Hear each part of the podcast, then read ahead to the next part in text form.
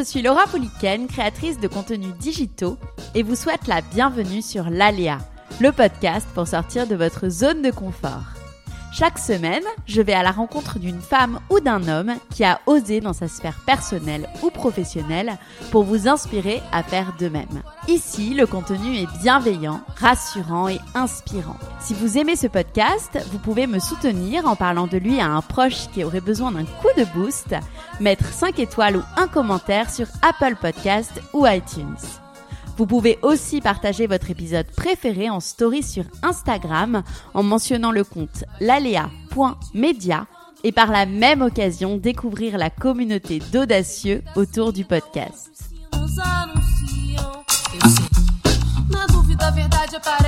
Aujourd'hui, je reçois sur le podcast JN Abdelila, sacrée championne du monde de France et d'Europe de grappling en 2014 et 2015, puis championne de France de MMA en 2014. En parallèle de sa carrière de sportive de haut niveau, JN enseigne les sports de combat à la Sorbonne et est la créatrice de la JN Academy, une structure unique de coaching à travers laquelle elle s'engage pour le développement de l'empowerment féminin. Avec JN, nous avons parlé de la place de la femme dans les sports de combat et la sortie de zone de confort que ces sports peuvent avoir sur les femmes au quotidien. Bonjour JN. Bonjour Laura. Je suis, euh, je suis ravie de, de, vous recevoir euh, sur le podcast aujourd'hui pour parler de votre parcours euh, très inspirant sur vraiment toutes les thématiques de sortie de, de, zone de confort. tout d'abord, est-ce que vous pouvez vous présenter pour ceux qui ne vous connaissent pas encore et qui découvrent cet épisode et vous par la même occasion? Et ben déjà, euh, merci beaucoup de, m'inviter sur ce podcast parce que c'est vrai que c'est un podcast, qui est très inspirant et, je suis très honorée euh, bah, de pouvoir euh, me présenter aujourd'hui et, et, présenter un petit peu tout ce que je fais. Donc moi, je m'appelle JN. alors les gens me connaissent de par mon parcours un petit peu sportif, même s'il a commencé très tard. Je suis championne du monde de grappling, donc c'est un sport de combat. qui est un petit peu la partie sol du MMA et je suis également combattante professionnelle de MMA. Et à côté de ça, je suis également euh, enseignante, donc euh, j'enseigne à la Sorbonne, euh, à Paris. Et je suis également auto-entrepreneur dans le milieu du coaching et présidente d'une association qui s'appelle la GN Academy, qui est une association dédiée au sport de combat pour les femmes. Voilà, donc ça fait euh, plein de choses en même temps. J'ai des journées bien remplies, mais euh... ouais, j'ai l'impression, c'est vrai que ça fait beaucoup de choses, mais justement c'est intéressant. On va revenir euh, sur toutes ces casquettes et comment euh, elles s'articulent toutes dans, dans votre vie. j'ai envie de revenir d'abord sur une phrase que j'ai trouvée sur votre compte Instagram où vous partagez pas mal de photos inspirantes de vos de vos coachings justement, de, de votre vie, pas mal de aussi de, techniques, un peu de tips, euh, développement personnel, et on en parle beaucoup, c'est vrai, euh, sur ce podcast. Et cette phrase sur laquelle j'ai envie de revenir, c'est euh, si votre présence n'a pas d'impact, alors votre absence ne fera pas la différence. Est-ce que vous pouvez m'expliquer ce que vous avez voulu dire par cette phrase, qu'elle évoque pour vous? Oui, alors c'est moi je trouve que c'est une phrase qui est euh, qui est très puissante et, et, très inspirante, euh, qui parle un petit peu de, de l'impact qu'on peut avoir euh, au, quotidien, aussi bien dans, dans, sa vie personnelle que dans sa vie professionnelle. Et, et, c'est une citation que je donne régulièrement aux femmes avec qui je travaille, que, que je coach, à certains hommes aussi, mais c'est quand même plus parlant pour une femme. Et en fait, c'est une manière de dire que si vous êtes quelque part, mais, euh, mais qu'au final on ne vous remarque pas, ne soyez pas étonnés que quand vous êtes absent, il n'y a pas la différence. Euh, soit vous faites partie de ces personnes euh, qui sont remplaçables dans la vie, soit vous partez du principe que vous, quand vous êtes là, il n'y a personne qui peut vous remplacer. Donc ça veut dire que quand vous allez faire quelque chose, eh ben, vous allez chercher à exceller, vous allez chercher à marquer les esprits et vous allez chercher à montrer que vous êtes unique et singulière. Et c'est un petit c'est un petit peu cet état d'esprit que j'aime développer un petit peu euh, chez, les personnes que, je coach. Euh, avoir de l'impact, être présent, donc ça ne veut pas forcément dire euh, le côté agressif, requin rentre dedans, mais, mais le côté vraiment charismatique. tout ce que je fais, je le fais bien, j'excelle dans mon domaine et, et le fait de se dire ok, nul n'est irremplaçable, mais, mais moi j'ai une plus-value en plus, je suis quelqu'un d'unique, donc ça va être compliqué de me remplacer. D'accord.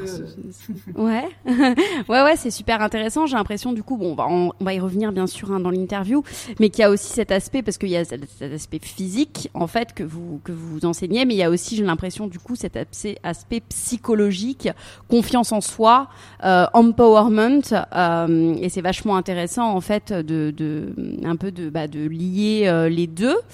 Euh, j'ai envie de, de, de, revenir euh, sur euh, sur vous, votre parcours qui a commencé donc quand vous étiez jeune, quand vous étiez, je crois, enfant. Euh, j'ai lu dans une interview que vous disiez euh, depuis que je suis petite, je sais que je suis hors norme physiquement. Je crois que j'ai toujours toujours voulu devenir championne.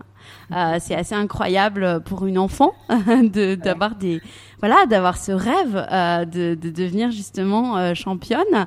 Euh, est-ce que vous pouvez justement me parler de l'enfant que vous étiez et, et, et ce déclic un peu pour bah pour le sport tout simplement? Est-ce que ça vient des parents? Est-ce que ça vient de ce que vous regardiez petite? C'est vachement intéressant, je trouve, de, de savoir ça.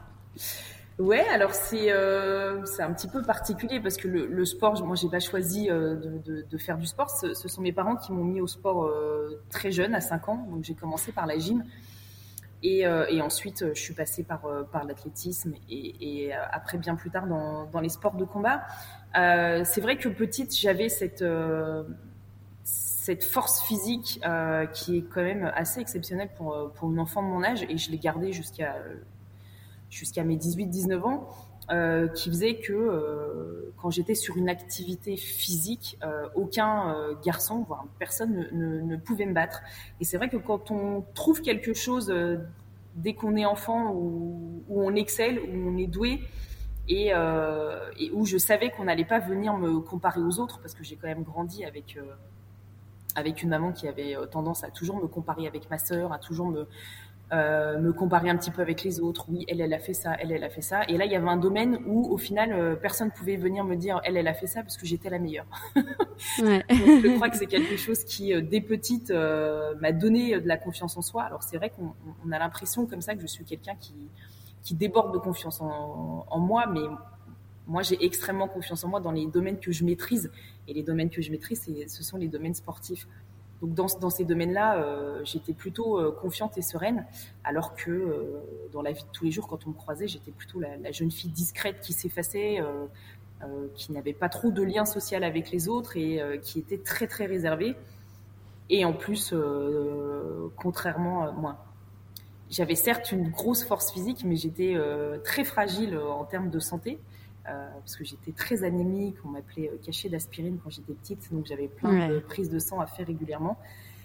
Mais voilà, quand on, je crois que quand on trouve euh, sa passion de, dès qu'on est euh, petite euh, et qu'on arrive après à, à, monétiser sa passion comme j'ai pu le faire aujourd'hui, bah c'est c'est plutôt positif. Et le sport, c'est le sport, ça fait partie de ma vie, ça fait partie aussi du lien que j'ai avec mon père parce que j'ai commencé le sport avec mon père, toutes les activités physiques que je pouvais faire, c'est avec lui.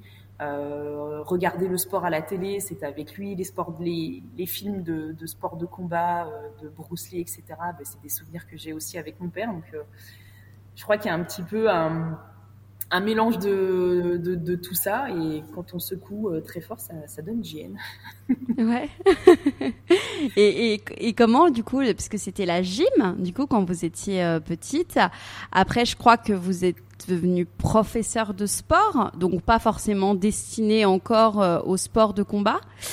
Quel a été du coup ce chemin de devoir devenir prof de, de vouloir devenir prof de sport et après euh, bah, découvrir les sports de combat en fait et ce qui vous a plu dedans ce qui est assez bon c'est pas original pour une femme parce que je sais qu'il y a pas mal de catégories voilà aujourd'hui de femmes dans les sports de combat mais c'est quand même pas pas non plus extrêmement courant en fait. C'est pas c'est pas ce à quoi on pense euh, directement.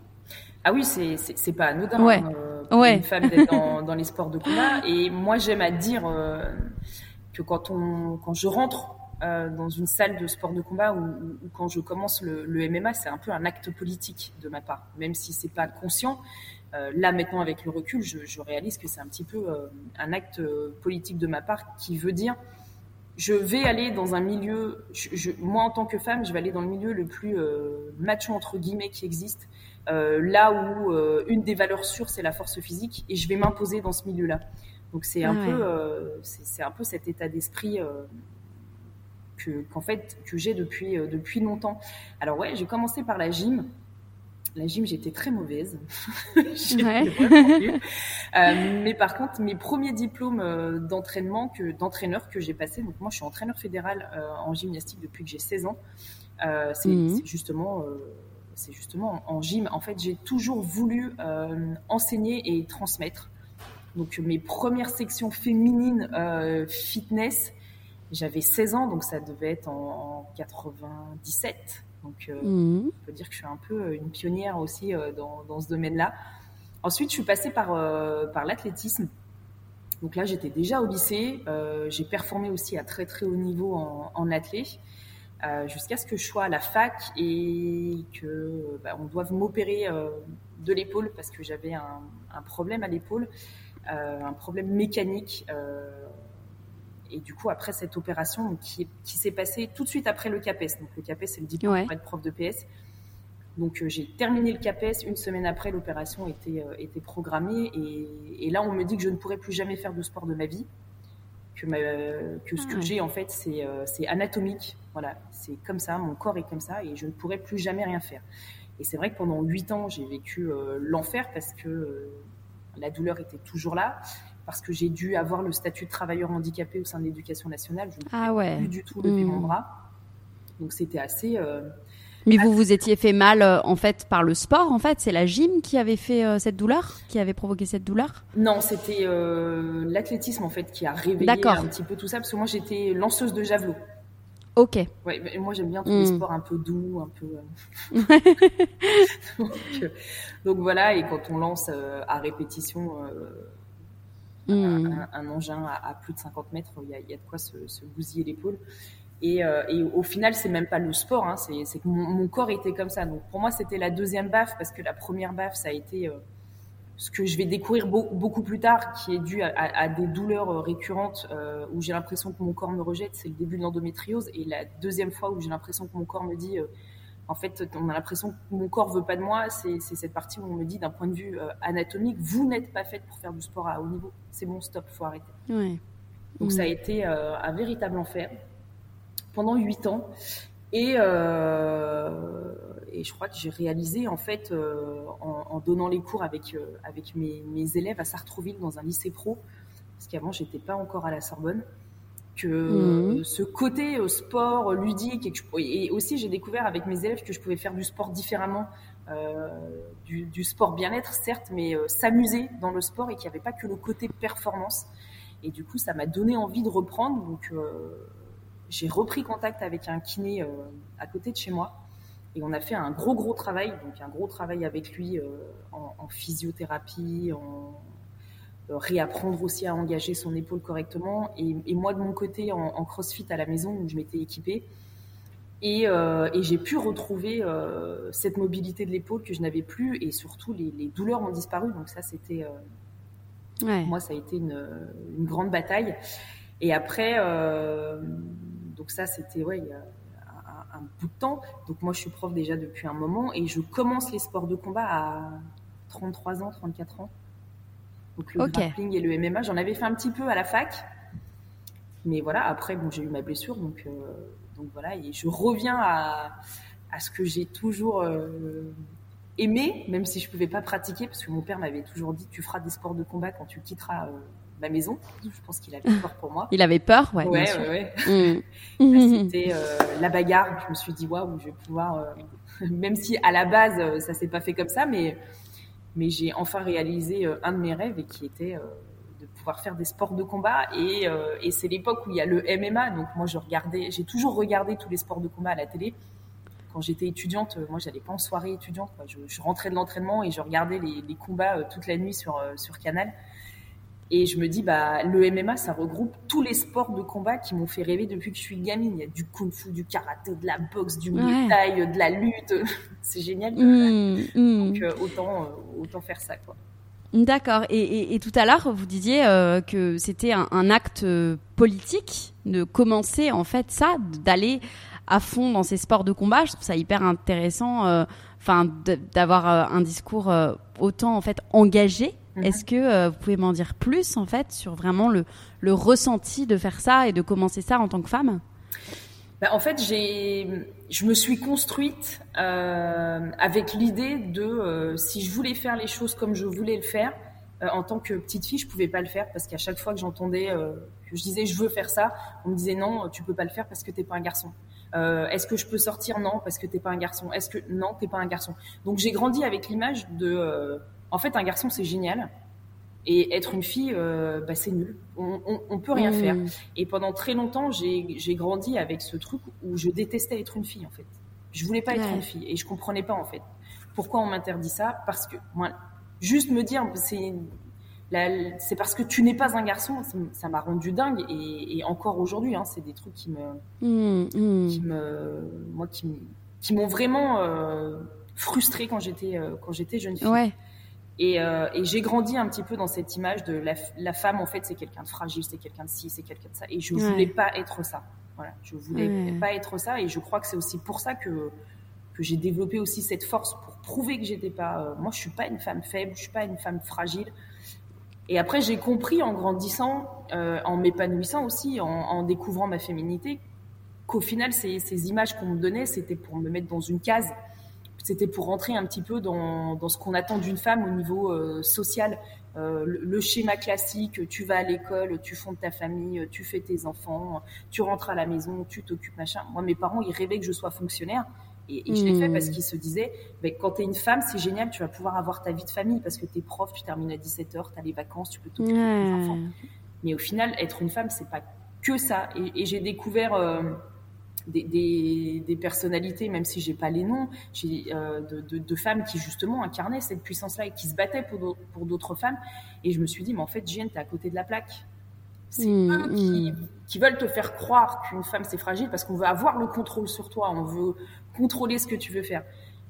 Mais être une femme, c'est pas ça. Donc aujourd'hui, tu as deux possibilités. Soit tu continues ta petite vie comme ça, soit tu te bats et, et tu, tu, te lèves et tu te bats pour les autres femmes, pour leur faire comprendre, hé, les meufs, faites ce que vous avez envie de faire, levez-vous, battez-vous. Et, c'est un petit peu comme ça quand je rentre dans une salle et, moi ça me fait rire quand j'entends euh, euh, encore hier à l'entraînement. Euh, ouais, non, mais JN, c'est une meuf, on va y aller doucement. Et le coach qui rigole, qui lui dit Alors, je t'explique, s'il y a bien quelqu'un avec qui il faut pas y aller doucement dans la salle, JN, quoi. Donc, garde, garde tes, stéréotypes misogynes. JN, elle est en face de toi, il n'y a pas de différence ici. Il n'y a pas d'homme, il n'y a pas de femme, il n'y a que des combattants. ouais, c'est clair. Mm. Hmm. Et, euh, et du coup, euh, est-ce que euh, je voulais vous demander, du coup, quand vous vous êtes bah, lancé à, cœur et corps perdu dans, les sports de combat, vos proches, votre famille, elle vous a soutenu dans, cette démarche? Du coup, vos parents qui avaient un peu peur pour vous, ou ils ont compris en fait au fur et à mesure l'importance que ça avait pour vous et l'importance que ça a aussi dans la société? Et ça, on, on va en parler, on va en parler aussi dans cette interview. Ah, malheureusement non, parce que quand, quand, je rentre euh, dans, dans, dans, la salle de sport et que je, et que je commence en fait les, les, sports de combat à la base, euh, je devais accompagner un élève qui devait euh, se lancer dans le MMA que, que j'avais repéré au lycée. Et en fait, le jour où j'arrive, euh, je crois qu'une semaine avant, j'ai été victime d'une agression raciste où je me fais percuter par une voiture alors que je suis sur un passage pour piétons. Euh, parce que la mm. personne estimait que j'avais mis trop de temps pour traverser devant lui et qu'il fallait que je retourne dans mon pays. Et, euh, et, j'arrive en fait dans cette salle euh, avec beaucoup de, de, rancœur et je comprends pas en fait cette société où on peut m'agresser comme ça et que ma plainte disparaisse, etc. Et quand, je commence le, je reprends donc à 33 ans, c'est surtout parce que j'en ai gros sur la patate et que j'ai besoin euh, d'expulser tout ça aussi. Mais mes parents sont pas du tout au courant, ma famille n'est pas du tout au courant. Moi, je suis dans, j'ai grandi dans une famille qui est quand même, euh, on est quand même très réservé sur les sentiments. Il y a des choses qu'on ne montre pas, il y a des mm. choses qu'on ne dit pas. Donc, quand ça va pas, je, j'ai tendance à le garder pour moi et à, et à pas forcément euh, le dire. Mais encore aujourd'hui, c'est quelque chose. Je pense que mes parents ne ne comprendraient pas. Pour eux, je suis juste euh, quelqu'un qui adore les sports de combat Mais ils ils se rendent pas compte que derrière, en fait, il y a, il y a, y a tout cet engagement féministe et politique que, que, que je peux avoir. Et, et, je pense que c'est des choses de toute façon qu'ils ne, qu'ils ne comprendraient pas de par, de par notre culture et, et nos origines. Mais euh, j'espère que, euh, par contre, mes, mes, neveux et mes nièces vont comprendre euh, cet engagement dans, mm. dans, lequel je suis et, euh, et vont avoir euh, l'audace de, de, porter aussi ce genre de discours quand ils vont grandir. Ouais. Bien sûr. Euh, Est-ce que vous pouvez euh, nous expliquer pour qu'on s'imagine bien, parce qu'on va parler un peu plus euh, bah, justement de, de, de, ces sports de combat, euh, de comment ça se passe aussi sur un ring, de ce qui se passe, de, de des rapports aussi entre les sportifs, euh, nous expliquer la différence entre le grappling, le MMA et la boxe. Alors, la, la, boxe, il existe différents types de boxe. Donc, il y a la boxe où on n'utilise que les poings. Donc, ça, ça va être la boxe anglaise. Et ensuite, il y a des boxes où on va utiliser les pieds et les poings, euh, comme le K1, le Muay Thai, la boxe chinoise, euh, ouais, la boxe française aussi. Euh, donc voilà. Ensuite, le grappling, c'est un sport euh, où on va utiliser. Donc c'est un sport un peu de lutte. On part debout. Mmh. Euh, on va pouvoir saisir la personne qu'on a en face de nous. On va pouvoir la projeter au sol donc l'amener au sol. Et de là, on va pouvoir euh, la soumettre euh, grâce à des clés de bras, des étranglements, des clés de genoux. Donc le but du jeu, c'est de gagner euh, soit en soumettant la personne, donc elle tape pour dire stop, je peux, je peux plus rien faire, j'ai perdu, soit en marquant des points avec avec des positions.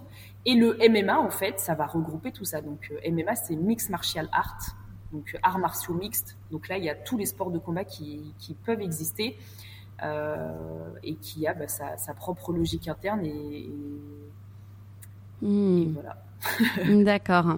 Et aujourd'hui, vous faites euh, les trois, enfin, vous pratiquez les, froids, les trois à titre euh, professionnel. Mmh. Euh, moi, la question que je me pose, c'est, euh, il y a plusieurs questions en fait. Mais tout d'abord, c'est euh, comment comment on, on, se prépare en fait, comment on s'entraîne à de tels combats? Euh, qui peuvent être extrêmement violents euh, quand on voit les images.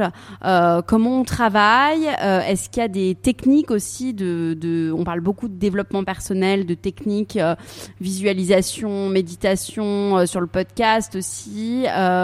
comment en fait on se prépare aux, conditions de, bah, lutte, est-ce que vous avez des lectures? Est-ce que vous avez des pensées particulières? Est-ce que vous avez des mentors? Comment ça se passe toute cette préparation en fait avant un combat? Alors, euh, la prépa... en fait, dans les sports de combat, quand on a une date euh, définie pour un combat, on, on, a une grosse préparation physique qui va se faire à peu près euh, deux mois et demi avant le combat. Mmh. Donc voilà, sachant que toute l'année on s'entraîne et ce qui va vraiment nous conditionner, ça va être tous les sparring, toutes les mises de gants qu'on a euh, tous les jours à l'entraînement. Euh, donc c'est la première partie, c'est ça en fait, tous les apprentissages techniques, toutes les oppositions qu'on va pouvoir faire euh, tout au long de l'année. Ensuite, à l'approche du, du, combat, on a deux mois et demi où on va se préparer euh, beaucoup plus dur, mais là, on va vraiment travailler sur le physique euh, pour, pour avoir le cardio nécessaire pour tenir les, les, combats. un combat de grappling, c'est une fois cinq minutes, par exemple. Un combat de MMA, c'est cinq fois cinq minutes ou trois fois cinq minutes. Donc c'est quand même euh, c'est quand même très très long et il faut travailler aussi euh, l'endurance musculaire, la puissance, etc., euh, etc. Donc c'est deux mois et demi où il va falloir avoir le niveau physique pour le jour J être explosif, performant et endurant, mais il va falloir aussi commencer à descendre en poids parce qu'il y a une autre réalité aussi dans les sports de combat, c'est qu'il faut être dans la bonne catégorie de poids.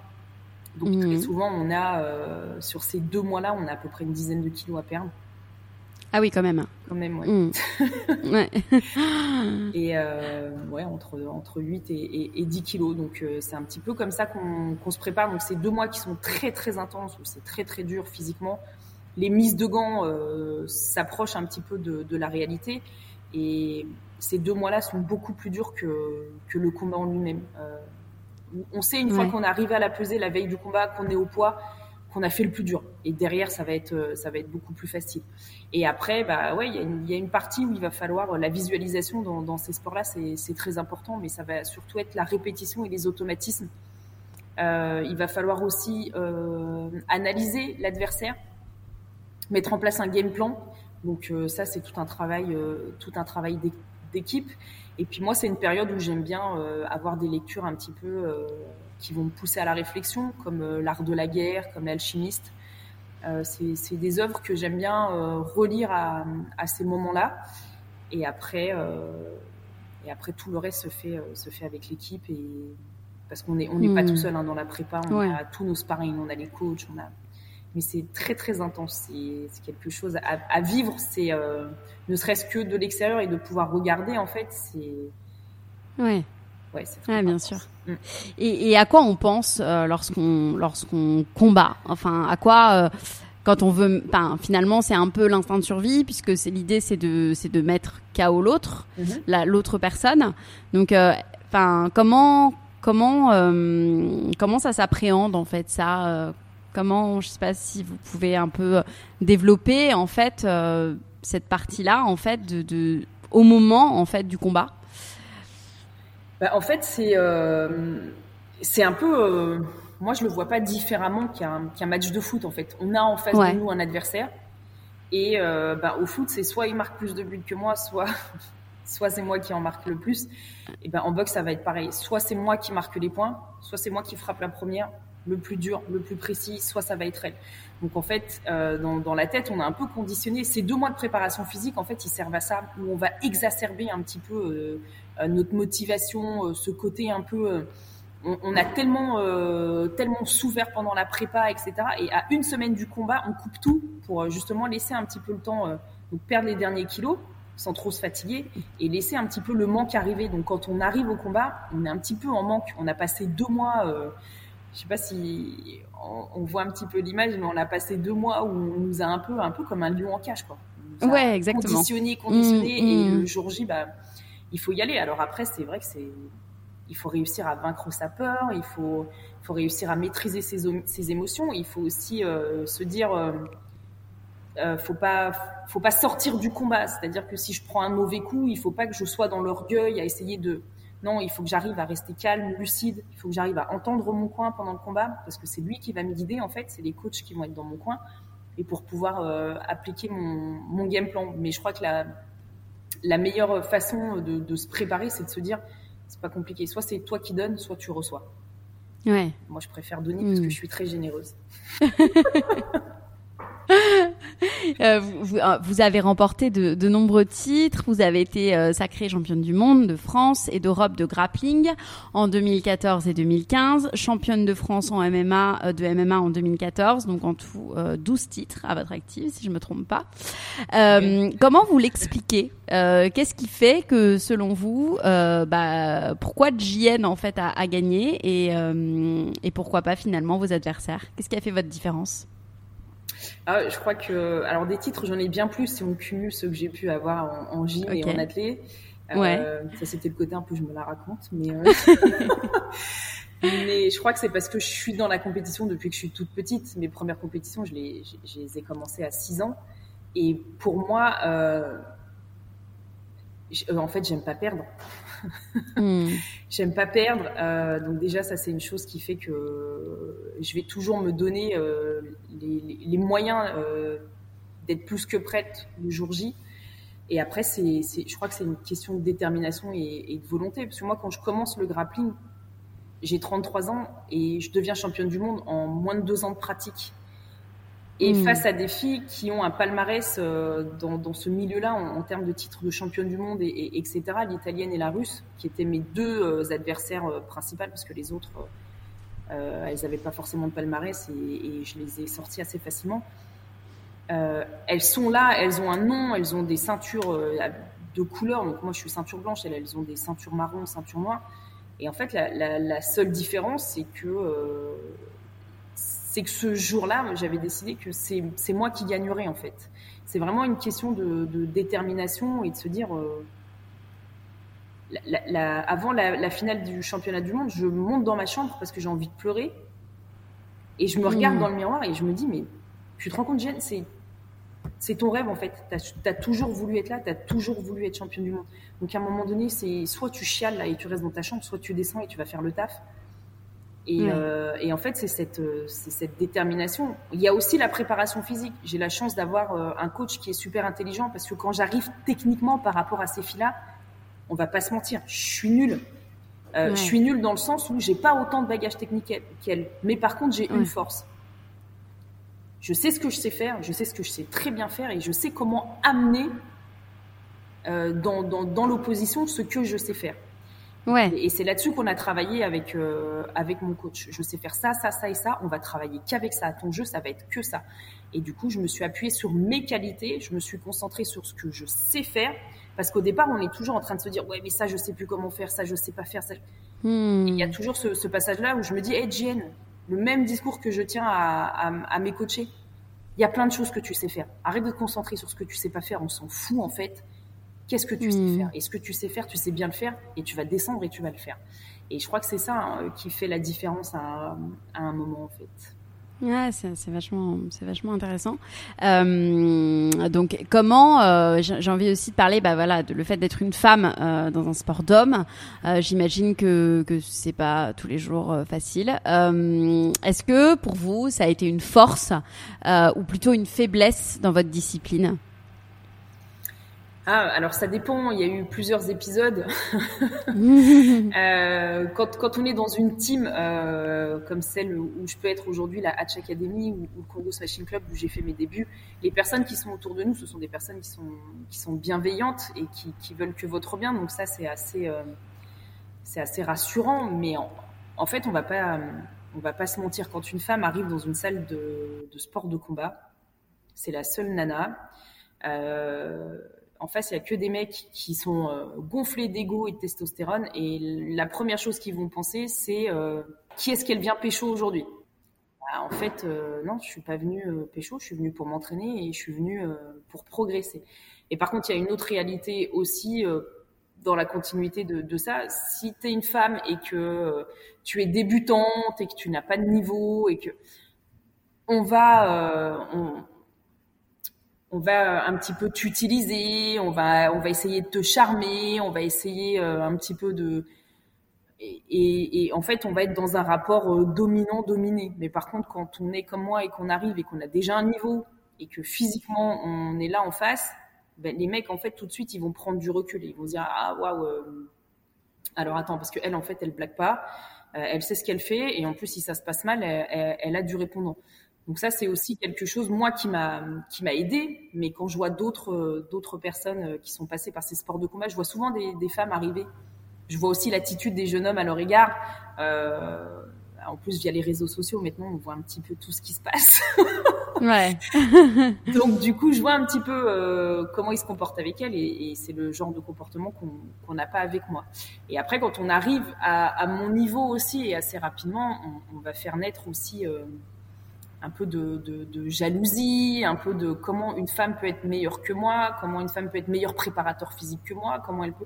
Et ça, ça m'a, ça m'a valu euh, bah, des euh, des attitudes pas très sympas euh, de la part des athlètes qui étaient en équipe de France avec moi, de la part aussi du CFG, le Comité français de grappling, qui est sous l'égide de la Fédération de lutte, donc en gros ma Mmh. fédération, où j'ai essuyé des insultes, où il y a eu des, Ah ouais. des vidéos Mmh. euh, sur moi qui ont été diffusées euh, sur les réseaux sociaux où on se moquait de moi. Euh, j'ai été agressée par toute l'équipe à Rome, en plein aéroport, moi devant tout le monde. Ensuite, on m'a agressée une deuxième fois. Le deuxième championnat du monde, je passe complètement à côté parce que je suis dans cette histoire où en fait, j'ai une équipe de France qui qui est en permanence agressive avec moi, où, où j'ai quand même un mec qui me dit devant le président de la Fédé, je vais te frapper comme une pute. Moi, c'est c'est des choses qui sont assez euh, assez violentes. Et en fait, quand on est dans ce milieu-là, il y a un code aussi. Alors c'est vrai que c'est un milieu qui est assez entre guillemets ghetto, qui est assez populaire. Et quand moi j'arrive et que je dis mais en fait euh, moi je vais faire une lettre de mise en demeure pour dire à la Fédé vous devez appliquer votre règlement et je vais porter plainte pour harcèlement, on me dit mais arrête, ça ne marche pas comme ça. Et aujourd'hui je regrette euh, d'avoir voulu faire selon leur code parce que ça m'a ça m'a valu de perdre euh, deux ans où j'ai eu du mal à, à m'en remettre. Il a fallu que je me retrouve une équipe, etc. Mais euh, mais il y a aussi ce côté-là, quoi. euh, Encore aujourd'hui. Mais hein. vous voulez dire qu'aujourd'hui, s'il arrive quelque chose, en fait, les femmes, entre guillemets, elles n'ont pas le droit de porter plainte. Enfin, en fait, elles n'ont pas le droit de- d'aller. de suivre une procédure, en fait. On, ouais, on va les dissuader. On va les dissuader. Euh, dans le milieu, on, a tous eu courant d'histoires qui se sont passées il y a quelques années dans, dans, dans, un autre club. Et moi, je suis dégoûtée de savoir que ces nanas-là, elles ont disparu du, du circuit MMA français féminin, alors que c'était, euh, en tout cas pour une, une, une, très grande combattante qui aurait pu faire de, de grandes performances. Parce qu'on est dans ce truc où, en fait, quand on est, euh, quand on est dans ce milieu, quand on est une nana, on est toujours vu comme une source de problème. Hmm. Et, euh, et, du coup, on va te dire non, vas-y, laisse tomber. Ou alors on va dire, ben voilà, il y a une meuf et, elle fout la merde. Mais en fait, non, je je fous pas la merde. Je suis en train de, de vous expliquer qu'il s'est passé des choses euh, assez euh, assez graves et que c'est pas normal. Maintenant, vous me dites non, JN, ça sert à rien de fonctionner comme ça. laisse faire, laisse parler. Mais les gens ne savent pas en fait comment moi je ressens la chose et comment je les vis et comment et on va pas se mentir. Si si, si j'ai entamé une psychanalyse aussi, c'est en partie à cause de tout ça, parce qu'il y a un moment, c'était trop lourd pour moi. Hmm. J'ai gardé des choses en moi où je me suis dit, mais en fait, euh, j'aurais jamais dû, quoi. J'aurais dû m'écouter moi, parce que la meilleure personne qui peut savoir ce qui va me faire du bien et ce qui va être juste pour moi, c'est moi, et c'est pas eux. J'ai pas les mêmes codes qu'eux. Moi, j'ai pas grandi en banlieue. Si eux, c'est normal qu'un mec fasse une vidéo en disant, ouais, vous inquiétez pas, Jane, on a géré son cas, plus jamais vous la verrez en équipe de France. Ben, moi, je suis pas d'accord en fait. ouais. ouais, on est encore très très très très très loin de l'égalité homme-femme dans le sport, quoi. Sur les papiers, euh, ça arrive. Euh, on, on, y est presque. En, dans le milieu du MMA, l'égalité sur le papier, elle existe. Euh, par exemple, mm. euh, à l'UFC, qui est la plus grosse organisation de, de, de, combat au monde, les salaires, que ce soit pour un homme ou pour une, ou pour une femme, sont calculés exactement de la même manière. D'accord. En plus, c'est un hmm. sponsor unique, donc il euh, n'y a pas de, il y a, pas de souci. Euh, sur d'autres organisations aussi, il y a une ligue de combat qui est très très réputée aussi, qui est l'antichambre de l'UFC, qui s'appelle l'Invicta, qui est faite que pour les femmes. Donc ouais, hmm. on, on, y arrive. En grappling, pas du tout. Euh, moi, j'ai eu des, bon, en France, en France c'est différent.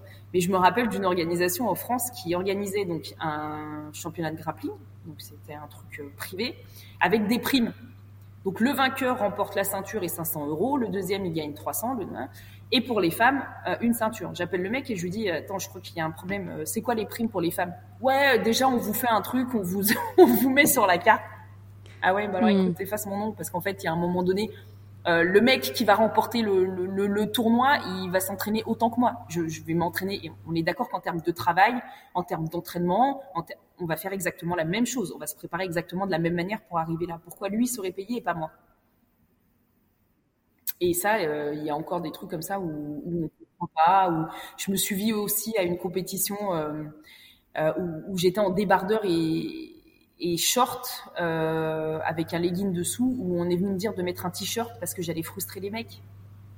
Hmm. Donc il y, a, il y a des trucs hmm, comme ça où, ça n'avance hmm. pas. Donc il y a d'un côté, euh, quand on regarde au-delà de la Méditerranée, ça commence à avancer euh, pas mal et, c'est plutôt bien.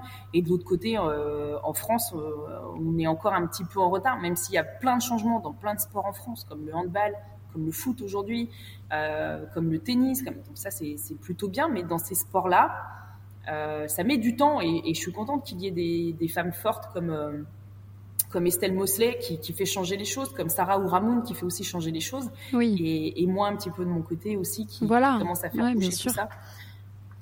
Et bah justement, c'est une super transition. C'est vous avez créé euh, justement euh, GN Academy ouais. qui est euh, une structure euh, de coaching euh, à travers laquelle vous vous engagez pour, pour le développement de l'empowerment féminin.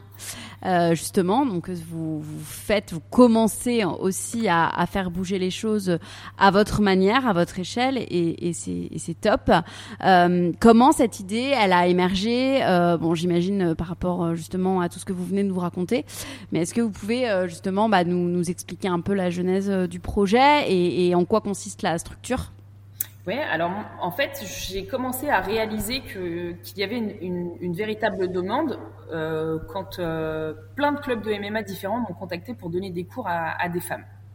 Mmh. Euh, donc j'ai bossé dans plein de salles différentes, très connues sur Paris, où je donnais des cours de MMA féminin. Et en fait, je voyais ce que ça apportait aux femmes, ce côté où on allait pouvoir après une séance se sentir complètement vidé, complètement relâché. Donc, euh, euh, être complètement déstressé et pouvoir attaquer un petit peu euh, sa semaine de manière un petit peu plus sereine. Je me suis dit, c'est, c'est, c'est quand même cool ce que ça fait chez ces nanas-là. Elles sont de plus en plus positives dans leur, euh, dans leur attitude, mais même dans leur posture, je voyais des changements. Au, départ, j'avais des hmm. nanas qui arrivaient tête baissée, épaules rentrées, euh, euh, pour pas qu'on voit, des nanas super fières, qui étaient là, qui étaient même prêtes à aller faire des entraînements avec les mecs. Donc je trouvais ça je trouvais ça plutôt pas mal, euh, même au niveau de ce qu'on va pouvoir appeler l'autodétermination, en fait. Euh, cette capacité de, de, de, gagner en confiance en soi. Parce qu'en fait, le MMA, comme, comme je l'ai dit tout à l'heure, il y a plein il y a plein de sports différents dans le MMA, il y a plein de techniques différentes. Donc ça veut dire que c'est pas un truc spécialisé où on va attendre une seule réponse. Donc quoi mmh, quoi qu'il mmh. arrive dans, dans, dans, le MMA, tu peux trouver une solution et tu peux même inventer une solution à partir de choses qu'on t'a apprises.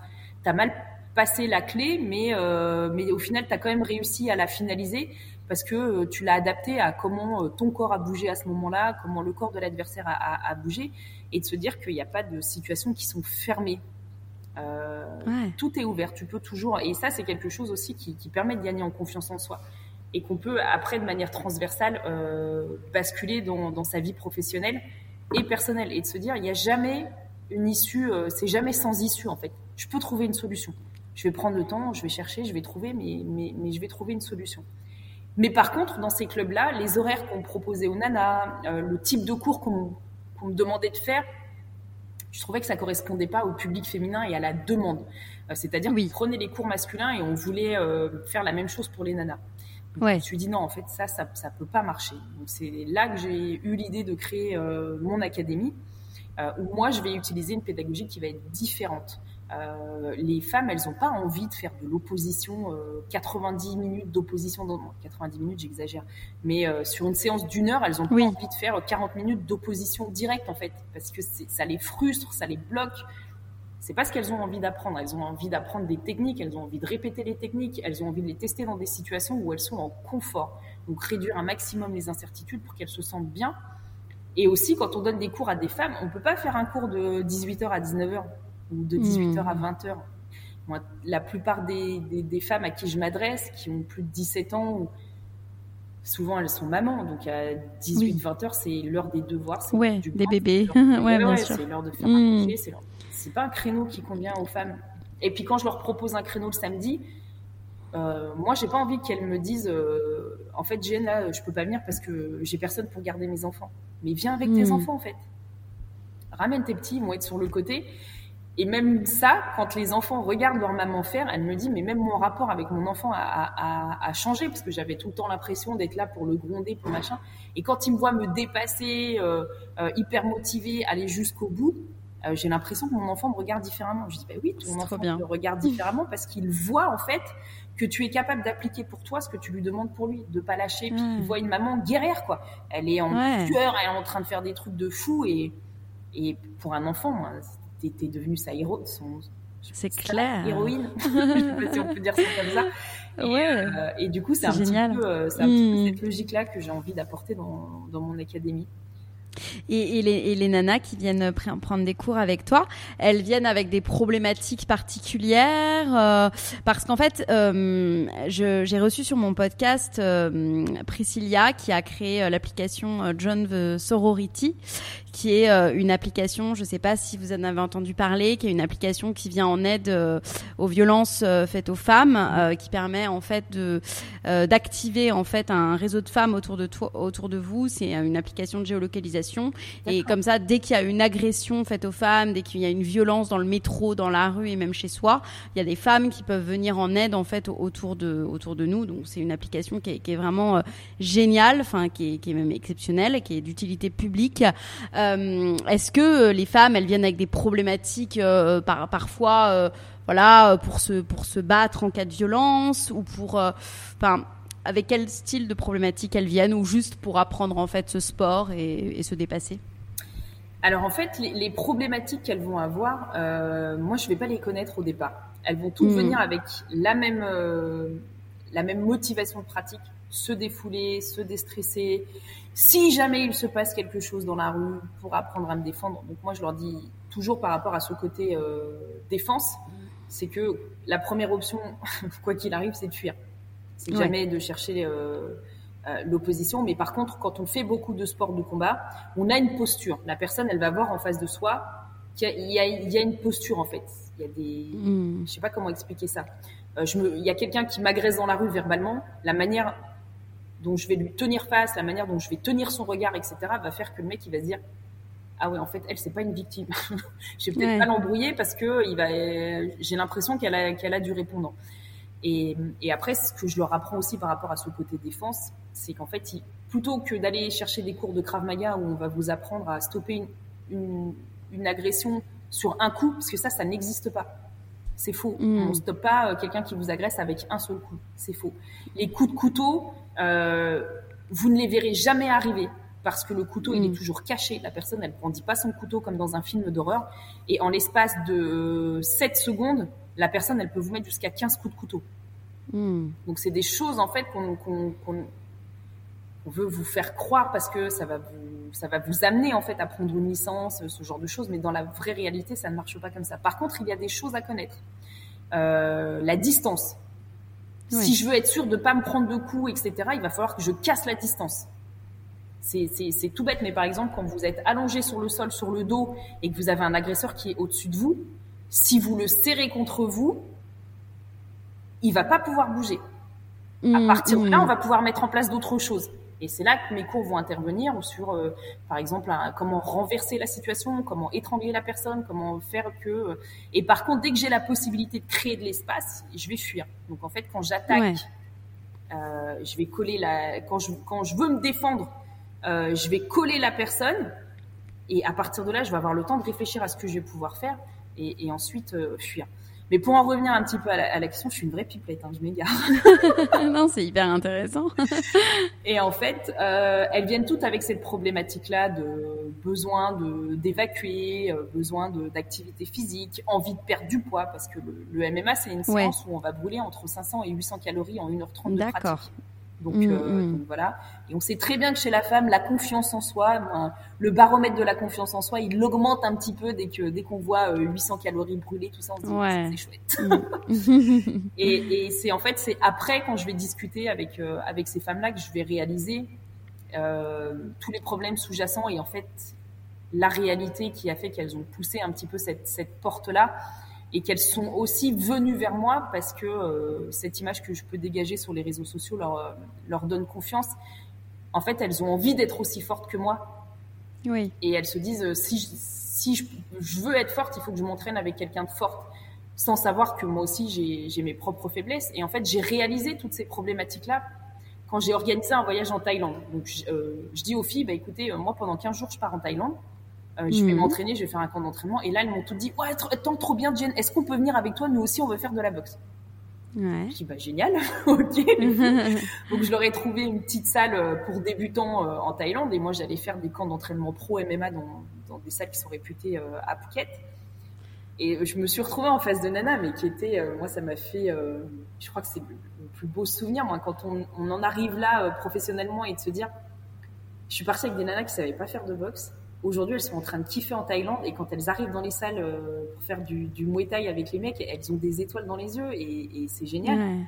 Et c'est après quand on est sur la plage et, et, que je discute un petit peu plus avec chacune d'entre elles et que j'apprends à les connaître un petit peu plus parce qu'il y a côté, le côté vacances détente, en fait, je réalise que la plupart des femmes ont des problématiques et des hmm. et elles vivent des choses qui sont très très compliquées, très très dures à vivre.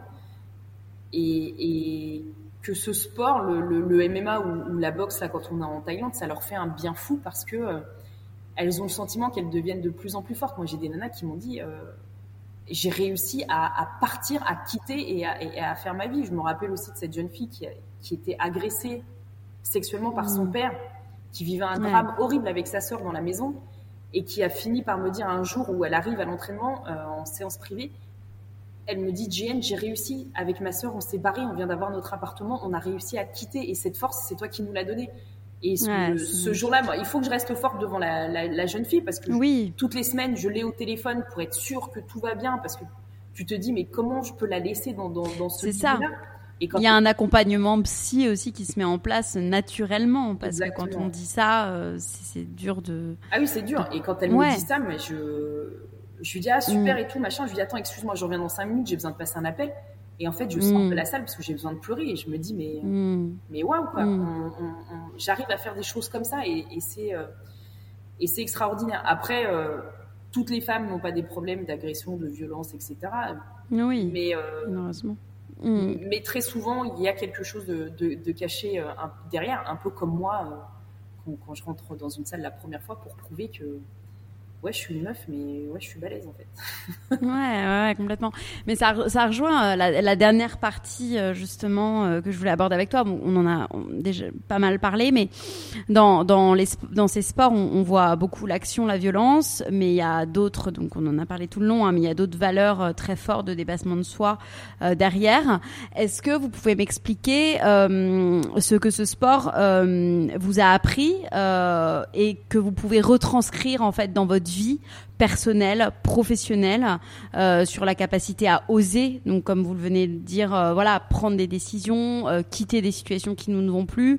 voilà, je je, sais pas si vous, vous pouvez vraiment, voilà, un peu développer ce, point-là. Ouais, alors en fait, il faut, il, faut comprendre une chose, c'est quand on, quand on boxe, quand on est en face de quelqu'un, face à un adversaire, en fait, très souvent, on est face à soi-même. Mm. Parce que les réactions qui vont être euh, impliquées par, euh, par l'adversaire à, à, ce moment-là, euh, ça, va, ça va induire des choses en nous. Et soit on est capable d'analyser la situation, soit on laisse son ego prendre le dessus, son orgueil prendre le dessus. Et c'est un petit peu comme dans la vie de tous les jours, en fait. Si à chaque fois qu'on est piqué et qu'on agit uniquement par orgueil, très souvent on prend les mauvaises décisions. Alors que si on est capable d'analyser la situation et comme je l'ai dit tout à l'heure, être capable de se centrer sur ce qu'on sait faire et du coup appliquer ce qu'on sait faire de manière à ce que ce soit euh, la meilleure réponse possible et de, de, manière à ce que ça m'apporte de la réussite.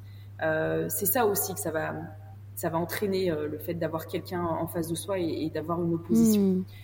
Donc dans, dans, la vie de tous les jours, c'est vrai que moi ça m'a permis de déjà de m'apaiser, d'être capable de prendre du recul, d'être capable d'analyser des situations et de trouver un petit peu euh, la, bonne solution.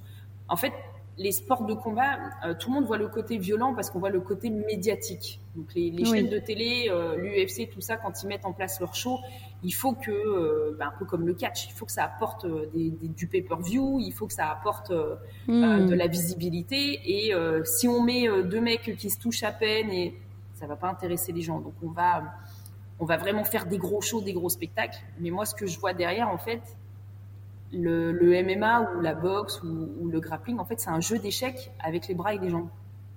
Hmm. Donc c'est tout ce côté-là euh, qui, va être un petit peu euh, développé et exacerbé avec, euh, avec ces pratiques. Et après, il y a, le côté aussi confiance en soi. le fait de pouvoir tenir tête parce que c'est un petit peu ça, euh, tenir tête à, n'importe quel adversaire. Il y a une photo sur Instagram où je suis en face d'un partenaire d'entraînement qui fait 1m95, 115 kg. et je suis en face. Et, euh, et c'est pas grave, en fait. Parce que, euh, bah parce qu'à un moment donné, j'ai des atouts face à ce, ce grand personnage et je vais pouvoir mettre en place mon jeu. Et les, sports de combat, pour moi, quand on dit c'est l'école de la vie, on a l'impression que c'est un petit peu, ouais, c'est bon, on l'a déjà tous entendu, mais, mais pour, pour une femme, c'est vraiment l'école de la vie. Mais vraiment, parce que quand on arrive à tenir tête à, à, ces mecs-là dans la salle, parce que c'est des mecs qui ont quand même, euh, on va pas, on va pas se voiler la face, hein, la, vision qu'ils ont de la femme est quand même très, euh, c'est un peu la, vision qu'on a des femmes euh, dans les clips, hein, c'est très sexualisé, c'est très c'est très euh, voilà euh, rôle social primaire, faire à manger et, faire les courses. ouais. Et tenir tête à ces mecs-là et, être en opposition, euh, c'est un petit peu tenir tête à à tout ce qu'on nous a interdit en fait. Mmh, mmh. Pour moi, c'est un peu braver tous les interdits, tout ce qu'on tout ce qu'on m'a pas laissé faire. Donc c'est un petit peu, moi c'est un petit peu ça. Ça m'a appris la résilience, toujours se relever. C'est pas la fin du monde en fait. À accepter aussi que quelquefois ça puisse être dur, accepter que euh, on, va se prendre des coups, qu'ils soient, moins que ce soit au premier degré ou, au second degré, et qu'au final euh, c'est pas grave, c'est pas grave. Il y a il y a plus important et, le plus important ça va être le process, comment tu fais pour te relever de tout ça. Qu'est-ce que tu vas faire, qu'est-ce que tu vas mettre en place pour que ça n'arrive plus? Quel cheminement tu vas prendre Comment tu vas t'organiser? Et, tout ça, c'est des logiques qu'on apprend un petit peu euh, grâce au, sport de combat et qu'on peut retrouver d'ailleurs dans, le bouquin L'art de la guerre. Ouais, ouais trop bien. Voilà. Ok. ah, c'est passionnant. Euh, euh, je vais finir sur une dernière question avant de vous poser euh, les questions que je pose toujours en fin d'interview. vos prochains défis personnels et professionnels? Ah, alors ça c'est une grande. en ce moment, je suis en, pleine remise en question. alors mon, prochain défi, ce sera de créer ma salle, d'ouvrir ma salle de, de coaching euh, de sport de combat, mais cette fois-ci non pas dans l'associatif, mais dans le privé, euh, une salle très haut de gamme. Euh, très haut de gamme, très girly aussi, parce que je veux que les femmes se, sentent à l'aise. Et, c'est un concept que j'aimerais énormément exporter, pourquoi pas à l'étranger, mhm. notamment Oman ou les Émirats. Ou, voilà, je, je pense que il y a une catégorie de femmes là-bas qui, qui se cache un petit peu derrière euh, bah, le hmm. côté euh, financier euh, et qui vivent de, des choses pas très cool. Et, j'ai envie de leur apporter ça, même si elles le disent pas. Hein. C'est vrai que quand on, quand, hmm. on, quand on vit là-bas et qu'on. Je me dis qu'il y, a des choses à faire. Alors, je pourrais le faire dans les pays du Maghreb aussi, pourquoi pas. Mais après, il y a le côté il y a le côté challenge, c'est peut-être euh, plus hmm. compliqué de, s'adresser. Euh, enfin bref, ça je verrai quand, j'y serai. Donc ça c'est voilà, c'est une salle à Paris, euh, une salle à Lyon si je peux, et après m'exporter. D'accord. Et après, au niveau sportif, bon là, je vais avoir 39 ans. Non, je vais avoir 40 ans. je vais avoir 40 ans, donc sportivement, je pense que j'ai un petit peu fait le tour pourquoi pas faire une dernière compète en grappling comme ça pour, euh, pour le fun. Mais, mais je crois que je suis arrivée à bout. Mais par contre, je vais continuer de pratiquer. Hein. Je pense qu'à 80 ans, vous me verrez encore dans un ring euh, face, à, des petits jeunes. Et d'ailleurs, je, ne vous ai pas demandé, mais euh, vous pensez que c'est compatible, du coup, cette vie de, de, sport de combat avec des enfants, avec une vie de famille? Oui, c'est compatible. Les, combattants mm. de l'UFC nous, le prouvent aujourd'hui. Euh, dans le top 5 euh, des combattants de l'UFC, on a, euh, chez les femmes, en fait, on a une, deux, trois femmes qui sont mamans. Mm. qui sont mamans. Il y a même des femmes qui, qui, sont gays et qui ont adopté des enfants. Et donc, oui, pour moi, c'est mm c'est pas incompatible et aujourd'hui la société arrive enfin à comprendre que ouais c'est pas incompatible et que la mm. carrière d'une femme ne s'arrête pas après une grossesse on peut retrouver euh, son, niveau mondial euh, euh, comme comme comme avant d'avoir un enfant et, heureusement qu'il y a plein de femmes qui le prouvent comme Serena Williams comme donc là-dessus là-dessus on est sur on est sur, mm. sur la bonne voie donc, euh, donc voilà, donc professionnellement, oui, ce serait ça. Euh, ouvrir ma salle, ça c'est un, truc euh, que j'aimerais beaucoup faire sur dans, dans hmm. aller d'ici deux ans, grand max. Ouais. Donc là, je suis dans la construction du business plan, tout ça. D'accord. et, et après, ce serait aussi développer un petit peu ce côté consultante que là, j'ai eu mon premier poste en tant que consultante sur une émission sport à la radio. Et j'aimerais beaucoup avoir euh, bah, d'autres opportunités dans, dans ce milieu-là. Donc là, je travaille pour aussi.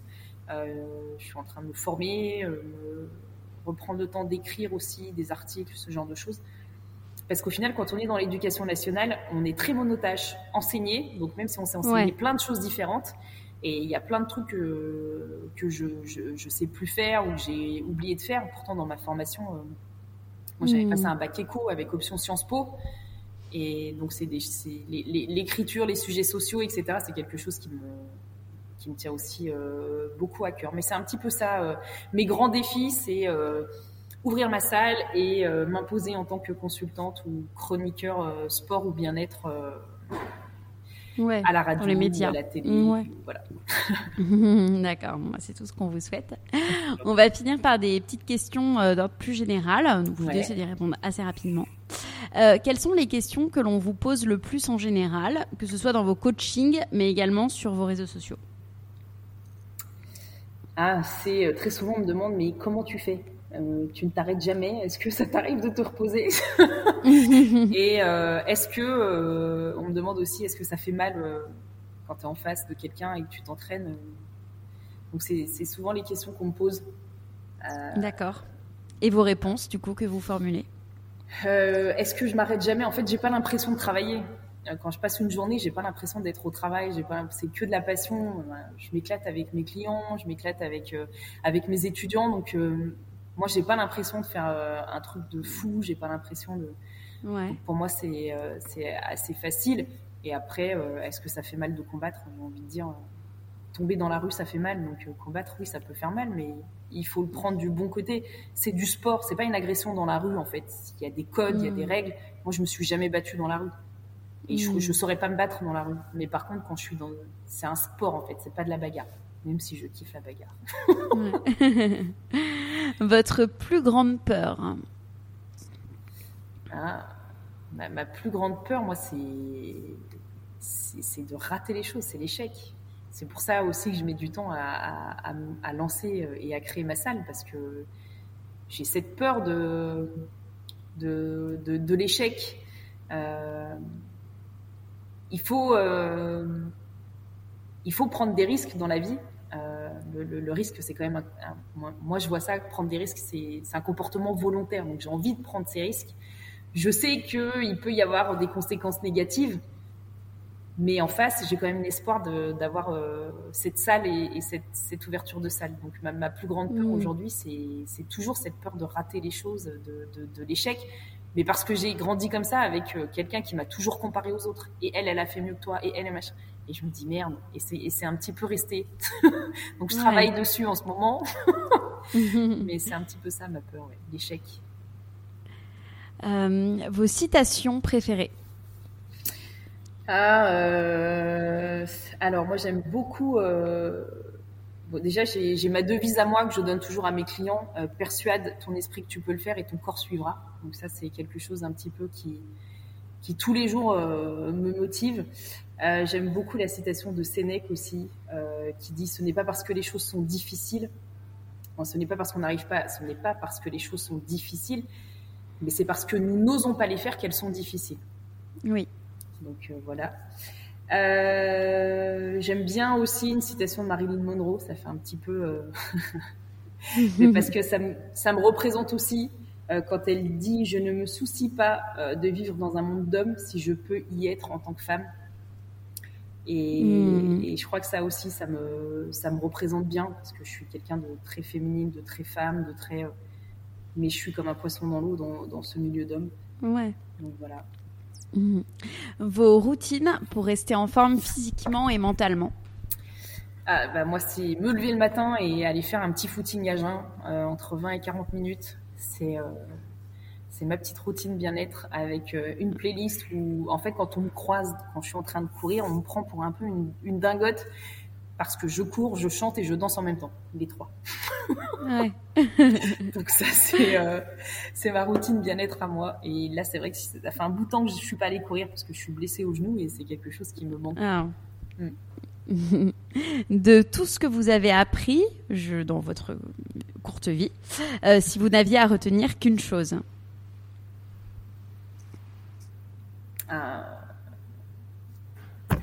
que je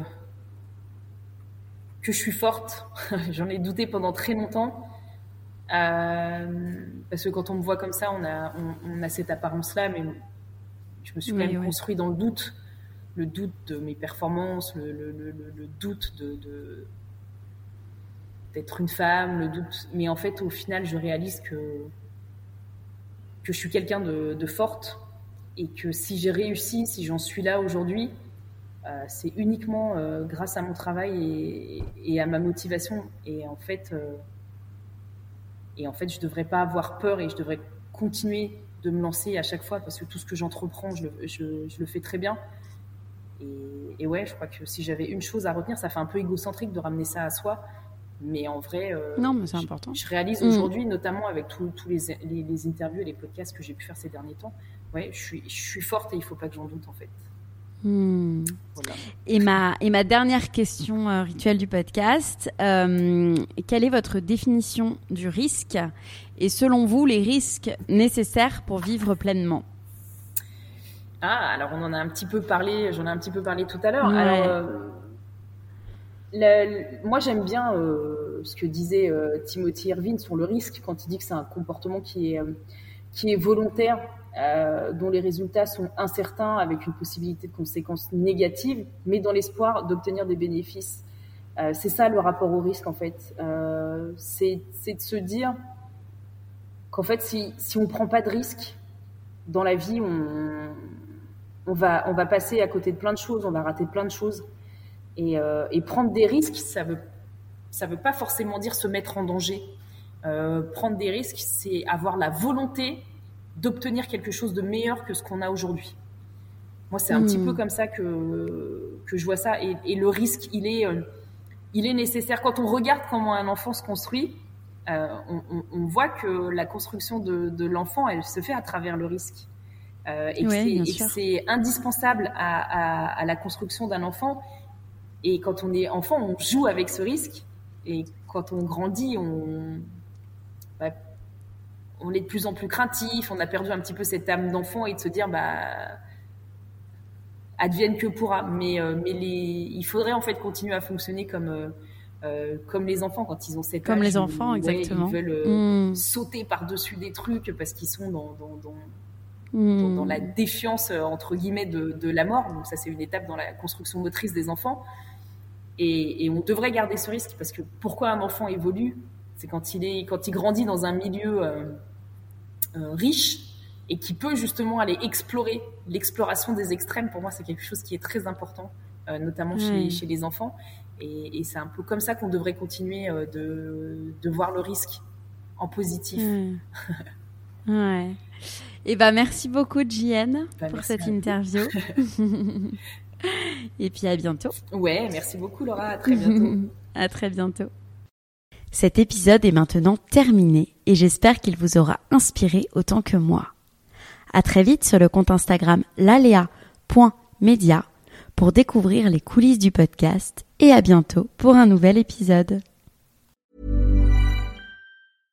Spring? Is that you? Warmer temps mean new Allbirds styles. Meet the Superlight Collection, the lightest ever shoes from Allbirds, now in fresh colors. These must have travel shoes have a lighter than air feel and barely their fit that made them the most packable shoes ever. Plus, they're comfy right out of the box. That means more comfort and less baggage. Experience how Allbirds is redefining comfort. Visit allbirds.com and use code SUPER24 for a free pair of socks with a purchase of $48 or more. That's A L L B I R D S.com, code SUPER24.